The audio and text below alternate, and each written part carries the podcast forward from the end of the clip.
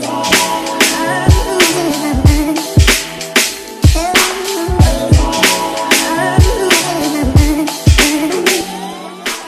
Yo, bienvenue sur le K-Sui Show. Ici, on parle nutrition, fitness, lifestyle, développement personnel. Le tout pour vous apprendre à être la meilleure version de vous-même. J'espère que la team No Bullshit se porte bien, que vous êtes en forme, en bonne santé et que vous continuez à faire des gains.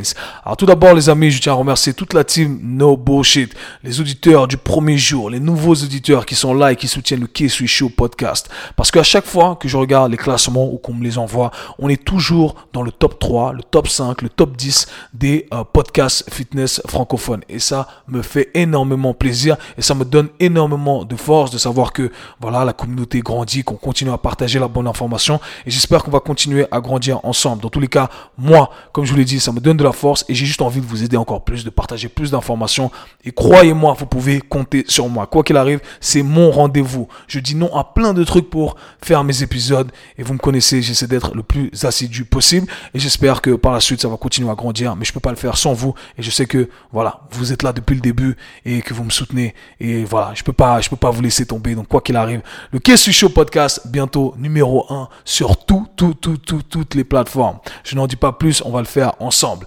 Petite annonce avant de parler de l'épisode d'aujourd'hui. Pour tous les coachs et les thérapeutes et tous les coachs et les thérapeutes en devenir, il reste quelques jours, littéralement 4 jours avant que je ferme les inscriptions de la quatrième vague de mon programme Mentorship. Si vous voulez ramener votre carrière au next level, c'est le programme qu'il vous faut et on commence le 2 mai exactement. Ne ratez pas cette occasion. Je vous le dis déjà en 2023, je ne sais pas euh, comment ça va se passer. La configuration des choses risque d'être un peu différente, mais c'est mon engagement pour 2022. J'ai envie qu'un maximum de coachs se forment avec le programme Mentorship. Donc voilà, ne tremblez pas, c'est maintenant. Croyez-moi, je dis, je suis confiant, c'est meilleur investissement que vous allez faire pour l'instant. Donc, ne tremblez pas. Let's get it. Le, chien, le lien est dans la description. Pour tous les autres, je vous invite également à checker et rejoindre la liste de la team No Bullshit. Laissez votre adresse email, vous allez recevoir du contenu exclusif, des ressources gratuites et des offres bien avant tout le monde pour que vous puissiez profiter du tout avant tout le monde. Donc voilà les amis, plein de contenu qui arrive pour vous. Vous ne voulez pas rater tout ça, donc je vous invite à aller vous inscrire. Parlons de l'épisode d'aujourd'hui. Dans l'épisode d'aujourd'hui, je vous parle des exercices qui sont selon moi les plus inutiles dans l'industrie du fitness. Dans un premier temps, je vous fais une liste des six exercices que vous ne verrez jamais dans mes programmes. Et c'est très rare que j'ai ce genre de discours. Et ensuite, je vous parle des deux exercices les plus stupides qu'on voit les gens faire en salle de sport. Et euh, voilà, comme je l'ai dit dans l'épisode, si vous êtes un de ceux qui fait ces exercices, ça reste entre nous, ok? Pas besoin de savoir. À partir de maintenant, faudra corriger tout ça. Donc voilà les amis, c'est que du love. Dans cet épisode, on parle des exercices les plus inutiles dans l'industrie du fitness. Let's get it. Bienvenue dans un nouvel épisode les amis. Dans cet épisode, on va parler sélection d'exercices. Et je vais vous parler des exercices qui sont selon moi les plus inutiles de l'industrie du fitness. Dans un premier temps, je vais vous parler de la liste des six exercices que je ne pense jamais programmer, que ce soit dans mes programmes personnels ou dans ceux que je propose à mes clients. Tout simplement parce que je n'y vois aucune valeur ajoutée. Au contraire, je ne vois que des inconvénients à faire ces exercices. Et dans un deuxième temps, je vais vous parler des deux exercices qui sont selon moi les plus stupides qu'on voit encore les gens exécuter en salle de sport. Alors pour ceux qui me connaissent et qui écoutent le Kessu Show depuis un moment, c'est très rare que j'ai ce discours un peu dans les extrêmes, que je dise que je ne vais jamais faire quelque chose. J'aime apporter de la nuance. Et bien entendu, cette nuance s'applique encore ici, mais je suis assez convaincu de ce que je vais vous dire, tout simplement parce que je pense qu'il y a de meilleures alternatives et c'est ce que je vais vous proposer. Premier disclaimer ici, petit résumé de ce que je dis d'habitude, de ma philosophie de l'entraînement. Il n'y a pas de mauvais mouvement en soi, tout va dépendre du contexte. Il n'y a pas de mauvais exercice en soi, tout va dépendre de la capacité de l'individu à se mettre dans la position de l'exercice pour pouvoir en retirer les bénéfices. Ok, donc ça c'est clair, mon discours n'a pas changé. Et concernant les exercices, il n'y a pas d'exercice magique. Les exercices ne sont que des outils qui nous permettent de placer un stress bien précis sur des tissus bien précis. Maintenant que ça c'est dit, ce n'est pas parce que on a plein d'outils qu'on doit tous les utiliser. On veut simplement utiliser les meilleurs outils. Et il y a des outils, bien entendu, qui sont plus efficaces que d'autres outils. Et donc, voilà pourquoi j'ai décidé de faire cette liste parce que voilà, c'est mon avis personnel et je vais le défendre et je vais vous proposer des alternatives. Donc, dans un premier temps, les deux premiers exercices, pardon, pardonnez-moi, les deux premiers exercices que je vais vous présenter ici peuvent être contextualisés. Mais pour le reste, ah, c'est croix rouge, direct, ok? Donc, pour le premier exercice ici de ma liste euh, des six exercices que je ne mettrai jamais dans un programme, ce serait les keeping pull-up, ok, les tractions en keeping qu'on retrouve les crossfitters, que les crossfitters font, etc. Eh bien, moi, je ne mettrai jamais ça dans un programme. Encore une fois, pour revenir au contexte, si vous êtes un crossfitter, bien entendu, ça fait partie de votre sport, donc vous devez euh, pratiquer tout ça, ça c'est clair. Mais autrement, pour quelqu'un qui cherche à faire de la renfo, peu importe l'athlète, même pour les athlètes de CrossFit, si moi je venais à faire une, programmation, eh bien, je ne mettrais pas de keeping pull-up. Tout simplement parce que c'est un mouvement dans lequel on utilise beaucoup d'élan. C'est une technique particulière qui consiste à faire beaucoup de répétitions juste pour faire des répétitions.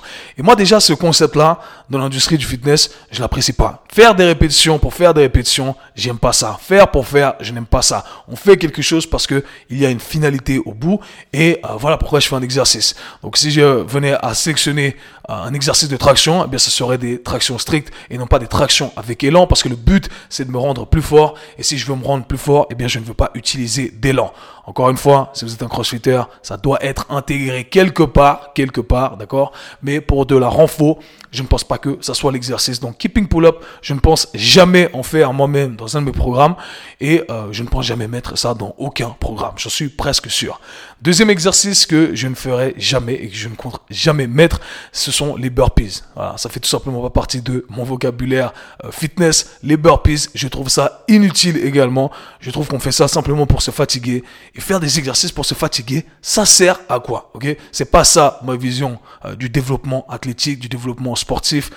Faire pour se fatiguer, faire pour faire, ça sert à rien. Ok, donc les burpees, pour moi, ça m'intéresse pas. Si on cherchait à l'utiliser de côté un peu plus, euh, je sais pas, pour l'utiliser pour développer ce, son côté un peu plus euh, puissance, tout ça, euh, on fait un saut ou alors on fait une pompe où on cherche à sauter, je sais pas. Mais une combinaison des deux où on est fatigué, on ressemble à une banane quand on descend, ça m'intéresse pas. Les burpees, c'est un non-non. Encore une fois, si vous êtes un crossfitter et que vous aimez ça, eh bien, euh, ou que vous devez le faire dans votre programme, bien entendu, ça fait partie de votre sport. Mais autrement, je ne mettrai jamais ça dans un programme.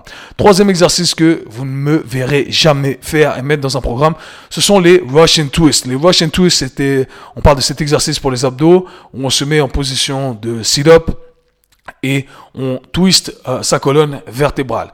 Et j'aime pas trop cet exercice de manière générale, euh, mais euh, ce que je n'aime pas surtout, c'est voir les gens l'exécuter. Parce que ici, on parle de twist, donc on cherche à twister son corps. Et pour la plupart, dans la plupart des cas, eh bien, ce qu'on voit les gens faire, c'est qu'ils se mettent en position de sit-up avec leurs pieds en l'air et ils utilisent un poids, un plateau, peu importe, qu'ils bougent sur le côté. Et puis ils finissent plus par bouger leurs bras plutôt que d'utiliser leur sangle abdominale, d'accord, de twister leur colonne vertébrale, ok? Donc on finit par bouger ses bras, en gros, la sangle abdominale ne bouge pas, ou alors la deuxième chose qu'on voit les gens faire, c'est que ils bougent leurs pieds du côté opposé. Donc si je bouge mes bras du côté droit, mes pieds vont contrebalancer de l'autre côté, etc. En fait, bref, c'est euh, un bordel, ok? Ça sert absolument à rien. J'y vois aucun bénéfice à faire cet exercice. On est en train de se mettre en position de flexion de la colonne vertébrale. Donc on challenge un angle en position isométrique, on touche pas vraiment correctement, on n'est pas dans une position adéquate pour maximiser la rotation.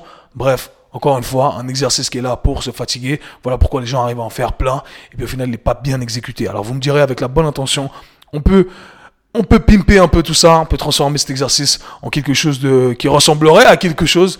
Mais oui, mais je pense qu'il y a de meilleures alternatives. Alors, si l'idée est de travailler sur la rotation de sa colonne vertébrale en flexion, eh bien, je pense qu'il y aura de meilleures alternatives. J'utiliserai par exemple euh, une Roman chair, la chaise à 45 degrés et euh, où on fait les euh, back extension, tout ça. Je me mettrai là-dessus et là, je bloquerai bien mes pieds. J'utiliserai le banc, euh, l'arrière du banc où mes fesses sont posées comme feedback et j'essaierai de travailler ici sur la rotation de ma colonne vertébrale, Ou alors, si mon but ce n'est que de travailler sur la rotation, je peux utiliser des exercices avec câble, etc., sans bouger mon bassin. Je m'attarde sur la rotation de ma colonne vertébrale. Et là, j'utilise une force qui est adéquate. Donc, si je vais euh, utiliser un câble, je vais me positionner de manière perpendiculaire à la machine. Et là, j'ai un vecteur de force qui me tire dans la bonne direction et je suis en train de solliciter les bons muscles, là, on est en train de taffer, là, on aura des résultats. On n'est pas simplement en train de faire pour faire et pour se fatiguer. Donc, les Russian Twist, c'est un no-no. Si vous l'avez dans votre programme, enlevez ça. Ça sert pas à grand chose, à part euh, pour les vidéos euh, Instagram, j'imagine, des euh, fitfluencers. Vous connaissez mon avis là-dessus. Quatrième exercice que vous ne verrez jamais dans le programme, ce sont les dips avec un banc. Ok, quand vous faites les dips avec euh, le banc derrière vous et vous descendez en dips. C'est une très mauvaise variation de euh, dips, tout simplement parce que au final, l'idée avec les dips, c'est de travailler principalement ses triceps, ou du moins l'intention va dicter ce qu'on va faire. Ça pourrait être plus de triceps, un peu plus d'épaules, d'accord? Mais quoi qu'il en soit, avec cette position-là, eh bien, on n'est pas dans une position qui est adéquate pour la plupart des gens, dans le sens où les gens n'ont pas une énorme extension d'épaule. Et déjà, la position de départ ramène nos épaules déjà bien en arrière. On n'a pas une grande amplitude de mouvement avec laquelle travailler. Nos poignets ne sont pas dans une position confortable. Au final, on n'a presque pas de, de triceps qui travaillent parce que notre avant-bras est en position perpendiculaire par rapport au sol. Donc, on n'a pas de flexion du coude. Pour que le triceps travaille, il faut qu'il y ait une flexion du coude. Là, il n'y a pas de flexion du coude. On met un stress uniquement sur les épaules, ce qui n'est pas mauvais en soi, mais si ce n'est pas le but de l'exercice, pourquoi l'utiliser? Alors vous me direz, ok, mais si on n'a pas une station de dips, comment on fait? La meilleure variante à faire, si je venais à un peu le tout, ce serait d'utiliser deux chaises. Deux chaises que vous mettez sur le côté, vous mettez vos mains sur les chaises et à partir de là, on descend et on monte, on descend et on monte et on a exactement la position qui euh, qu'on pourrait répliquer avec une machine à dips, ok? Donc là, simplement, on aurait les mains à plat, donc on aurait, une euh, extension du poignet qui serait un peu plus conséquente, mais la disposition générale, la configuration est bien meilleure. Donc Débarrassez-vous du bench deep et mettez deux chaises sur le côté si vous n'avez pas de matériel. Bien entendu, si vous avez une station pour faire des dips, des barres parallèles, etc., c'est beaucoup plus adéquat. Donc j'espère que ça a du sens pour vous. Moi, euh, j'arrêterai de suivre les fitfluencers qui recommandent le, qui recommandent le bench deep. C'est un exercice de fitfluencers, ça d'ailleurs. Ensuite, cinquième exercice que je ne ferai jamais, ce sont les upright rows. Alors, je ne sais pas comment on traduit ça en français. Pour ceux qui ne connaissent pas l'exercice, je vous invite à aller Google tout ça. Upright rows, c'est, euh, si je traduis littéralement, euh, tirage vertical. Donc, en gros, on fait du rowing vertical. Euh, l'idée consiste à attraper une barre et on ramène la barre en direction de ses clavicules pour travailler ses épaules, éventuellement travailler ses trapèzes, etc. Et en vrai, on, se complique la vie pour rien du tout. On se met dans une position qui est plutôt euh, désavantageuse pour utiliser toute l'amplitude de mouvement qu'on veut utiliser, qu'on veut solliciter les épaules ou les trapèzes, c'est pas du tout avantageux. Ok, je m'explique. Lorsque j'attrape la barre, je fais mon upright row. En général, les gens attrapent en plus euh, la barre au milieu, c'est-à-dire au centre de son corps. On monte, on monte, on monte. Les poignets sont complètement twistés. Du coup, on s'arrête non pas où les épaules nous limitent, mais plutôt où les poignets nous limitent. Et du coup, déjà, c'est le premier problème. On n'arrive pas à utiliser toute l'amplitude complète de mouvement à cause d'autres articulations qui pourraient très bien être épargnées et non pas à cause de l'articulation qu'on aimerait solliciter. Ça, c'est le premier problème.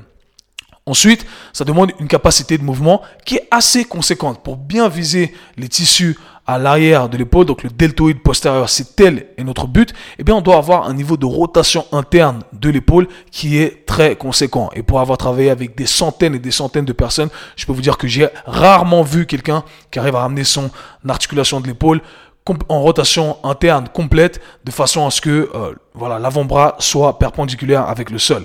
Et ça serait le seul moyen vraiment de bien solliciter euh, euh, son deltoïde postérieur d'accord? Si l'idée est de solliciter son deltoïde médian donc la partie latérale du deltoïde eh bien même dans cette position là c'est pas avantageux ok? Parce que on est limité comme je l'ai dit on pourrait très bien utiliser des haltères qui euh, au final, nous mettre dans des positions beaucoup plus avantageuses. Donc les alternatives vont dépendre, bien entendu, du muscle que vous cherchez à développer. Si vous cherchez à développer les, euh, les trapèzes, eh bien, on pourrait simplement utiliser euh, des positions de shrug avec des haltères sur le côté. Donc on cherche à monter ces, ces omoplates et on contracte bien ces trapèzes. On n'est pas limité par notre articulation de l'épaule, on n'est pas limité par notre poignet. Hey, on est content avec ça, on arrive à maximiser l'exercice. Si mon but est de travailler la partie latérale de mes deltoïdes, eh bien, je vais tout simplement attraper des haltères et faire mes levées latérales. Si euh, mon intention est de développer la partie postérieure de mes deltoïdes, eh bien, je peux tout simplement m'incliner ou me mettre sur un banc et travailler ici euh, sur l'arrière de mes euh, deltoïdes en faisant des reverse flies, etc. Ok? Donc tout ça pour vous dire que au final, on a un exercice qui travaille un peu tout, mais à vouloir travailler un peu tout, on travaille rien du tout. Ok? Donc les upright rows, moi je jetterai ça à la poubelle. Je sais que tonton Arnold Schwarzenegger va pas aimer ça parce que c'est euh, un des bodybuilders qui a popularisé tout ça. Encore une fois, à vouloir tout travailler, je pense que tout simplement on peut trouver de meilleures alternatives qui euh, sont beaucoup plus avantageuses pour la plupart des gens. Dernier exercice que je ne mettrai pas dans un programme, ce sont les euh, bicep curls avec une barre en pronation, c'est-à-dire en grip pronation, c'est-à-dire qu'on a les paumes qui regardent vers le bas. Alors une barre droite, ça c'est sûr que c'est un no-no pour moi pour la plupart des gens. Pourquoi? Parce que déjà la plupart des gens n'ont pas un niveau de pronation qui est assez conséquent pour pouvoir tendre le bras et avoir la paume de la main, si on utilise ça comme indice, qui euh, regarde en direction du sol. Ok, on est toujours un peu incliné, d'accord? Donc ça c'est le premier truc. On a une limitation. Moi c'est mon cas. Par exemple, j'ai pas un niveau de pronation qui me permet de ramener complètement, euh, de tourner complètement mon coude, mon avant-bras, de façon à ce que mon avant-bras regarde vers le sol, la paume de ma main regarde vers le sol. Or, en fin d'amplitude de mouvement, c'est là qu'on devrait se retrouver pour bien étirer ses biceps et euh, travailler sur la partie du biceps qu'on aimerait solliciter ici. Mais qu'est-ce qui va se passer vu qu'on est limité par ce niveau de pronation? Eh bien, on a tout simplement l'épaule qui va tourner. On va faire une rotation interne de l'épaule et là, on n'est plus vraiment en train de solliciter les muscles qu'on aimerait solliciter. D'accord? C'est un exercice à la base qui est fait pour les biceps et tout d'un coup, il y a d'autres parties qui sont incluses euh, dans le mouvement. On perd euh, ce qu'on cherche à développer ici. Donc déjà de ce point de vue-là, c'est pas très intéressant. Avec la barre droite, je ne ferai pas euh, de bicep curls en pronation. Maintenant, vous pourriez utiliser la easy bar. Donc la easy bar, c'est la barre qui a euh, qui fait une espèce de vague. Et encore, et encore, il faudrait utiliser le grip le plus serré et chercher à tendre complètement ses bras. Et si on arrive à tendre complètement ses bras, c'est-à-dire verrouiller son coude en rentrant un maximum de pronation, et eh bien là, vous arrivez à déterminer où vous devez positionner vos mains. Si la barre vous demande plus de pronation que ça, eh bien, vous savez qu'il ne faut pas utiliser la barre. Alors, quelle est l'alternative? Eh bien, c'est d'utiliser des haltères, tout simplement. Je ne vois pas pourquoi on se complique la vie, que ce soit les euh, Scott Curls, je crois qu'en français on appelle ça les, euh, les bicep curls euh, pupitres. Donc, sur le pupitre, voilà, j'utilise des haltères au lieu d'utiliser une barre. Easy, la easy bar ou alors d'utiliser une barre olympique, une barre complètement droite. Pour la plupart des gens, ça n'arrange pas. Bien entendu, si vous avez assez de pronation au niveau du coude, éventuellement, ça peut être quelque chose à utiliser, mais c'est très très rare selon mon expérience et euh, il y a de meilleures alternatives. Donc utiliser des haltères, c'est beaucoup mieux. Passons maintenant aux deux exercices qui sont les plus stupides les plus stupides qu'on voit les gens exécuter en salle de sport. On va commencer avec le plus soft. Le plus soft, ce sont, euh, je parle ici des side bends avec deux haltères. Alors les side bends avec deux haltères, c'est extraordinaire. Donc je parle ici de flexion latérale de la colonne vertébrale. Donc on a une haltère dans chaque main. On va fléchir sa colonne vertébrale d'un côté et de l'autre côté avec deux haltères du même poids dans chaque main. Quelle est l'utilité de faire ça? Euh, je ne suis pas contre cet exercice en soi. Au contraire, c'est un exercice que j'affectionne. Mais on aimerait simplement mettre une haltère. On aimerait tenir une haltère et on aimerait remonter à la force de notre colonne vertébrale des tissus qui sont allongés. Si on a un poids, le même poids de l'autre côté, eh bien, euh, est-ce que j'ai besoin d'expliquer ça? On perd, on perd l'exercice là. On n'est plus en train de lever la charge. On utilise simplement l'autre poids pour euh, défaire euh, je sais connais pas le terme en français. Ok, donc on a un effet opposé. Enfin bref, vous l'aurez compris, ça sert absolument à rien. Ok, donc si vous venez à faire des side bends, des flexions latérales listées avec une haltère, on utilise simplement une haltère et pas une haltère dans chaque main. C'est tellement euh, bête pour moi que j'ai du mal, j'ai du mal à l'expliquer carrément. C'est la première fois que je me retrouve dans cette situation. C'est tellement bête et stupide que je me dis, attends, comment on n'arrive pas à comprendre ça? Comment j'ai fait pour expliquer ça aux gens qui ne comprennent pas? Anyhow, vous l'aurez compris, une altère maintenant. Dernier exercice, deuxième exercice qui est l'exercice le plus stupide dans toutes les salles du monde dans lesquelles j'ai été. Et ça fait euh, depuis 14 ans, quand j'ai 4, non, j'avais 14 ans, donc ça va faire 16 ans que je vais en salle de musculation et j'ai toujours vu les gens faire cet exercice. Je parle ici de la rotation externe de l'épaule avec une haltère. Donc pour ceux qui euh, vont m'écouter ici en audio, on, on monte, on est debout, on fléchit son bras, donc son avant-bras à 90 degrés, à 90 degrés, comme si on faisait un bicep curls, et on ramène sa main vers l'intérieur et vers l'extérieur. Donc en rotation interne de l'épaule et en rotation externe de l'épaule. Et l'idée derrière tout ça, les gens le font pour échauffer leur épaule, pour échauffer les tissus les plus profonds de l'épaule, entre guillemets, les stabilisateurs de l'épaule. C'est comme ça que les gens appellent tout ça. Euh, c'est pas vraiment comme ça que ça fonctionne, mais anyhow, euh, les stabilisateurs de l'épaule, rotation interne, rotation externe. Mais ces, quand les gens font cet exercice-là, c'est fou que les gens ne comprennent pas comment la gravité fonctionne. Là, les rotateurs internes et externes de l'épaule ne sont pas en train d'être stressés. Ce qui est en train d'être stressé ici, c'est le biceps. D'accord? On est tout simplement en train d'aller à l'encontre de la gravité plus un poids, d'accord? Et ce qui tient cette charge là, c'est notre biceps, d'accord? Donc faire une rotation interne et externe, ça ne sert absolument à rien si le but est de viser les rotateurs internes et externes de l'épaule. Donc comment on change ça? Eh bien, on respecte la gravité. Soit on se met sur le côté, on se couche sur le côté et on utilise l'altère de façon à faire cette rotation interne et externe. Et là, on respecte euh, la, j'aime pas utiliser ce terme, la biomécanique, entre guillemets, d'accord? La mécanique du mouvement qu'on devrait respecter pour aller à l'encontre de la gravité et stresser les bons tissus. Ou alors, si on est debout, on utilise un câble, une machine à câble, à poulie, et on fait cette rotation interne et externe. Et là, on n'est pas en train de mettre un stress sur le biceps, mais plutôt sur les rotateurs internes et externes. Donc voilà, les amis, si vous faites cet exercice, ne dites rien. Vous écoutez juste le truc et vous dites, ah ouais, putain, c'est vrai, je fais cet exercice, faut plus que je le fasse. Mais je vais dire à personne que je le faisais, ok? Ça reste entre nous, les copains, ça reste entre nous. Donc voilà, les amis, j'espère que cet épisode vous aura plu. Si c'est le cas, n'hésitez pas à lâcher un like, à lâcher un commentaire. N'oubliez pas de vous inscrire également à ma liste d'emails. Je laisse ça dans la description, dans les show notes. Il y a plein de trucs qui arrivent et tous les coachs et les thérapeutes, n'oubliez pas de vous inscrire à la dernière vague de mon programme Mentorship. Dans tous les cas, nous, on se parle très bientôt. Peace.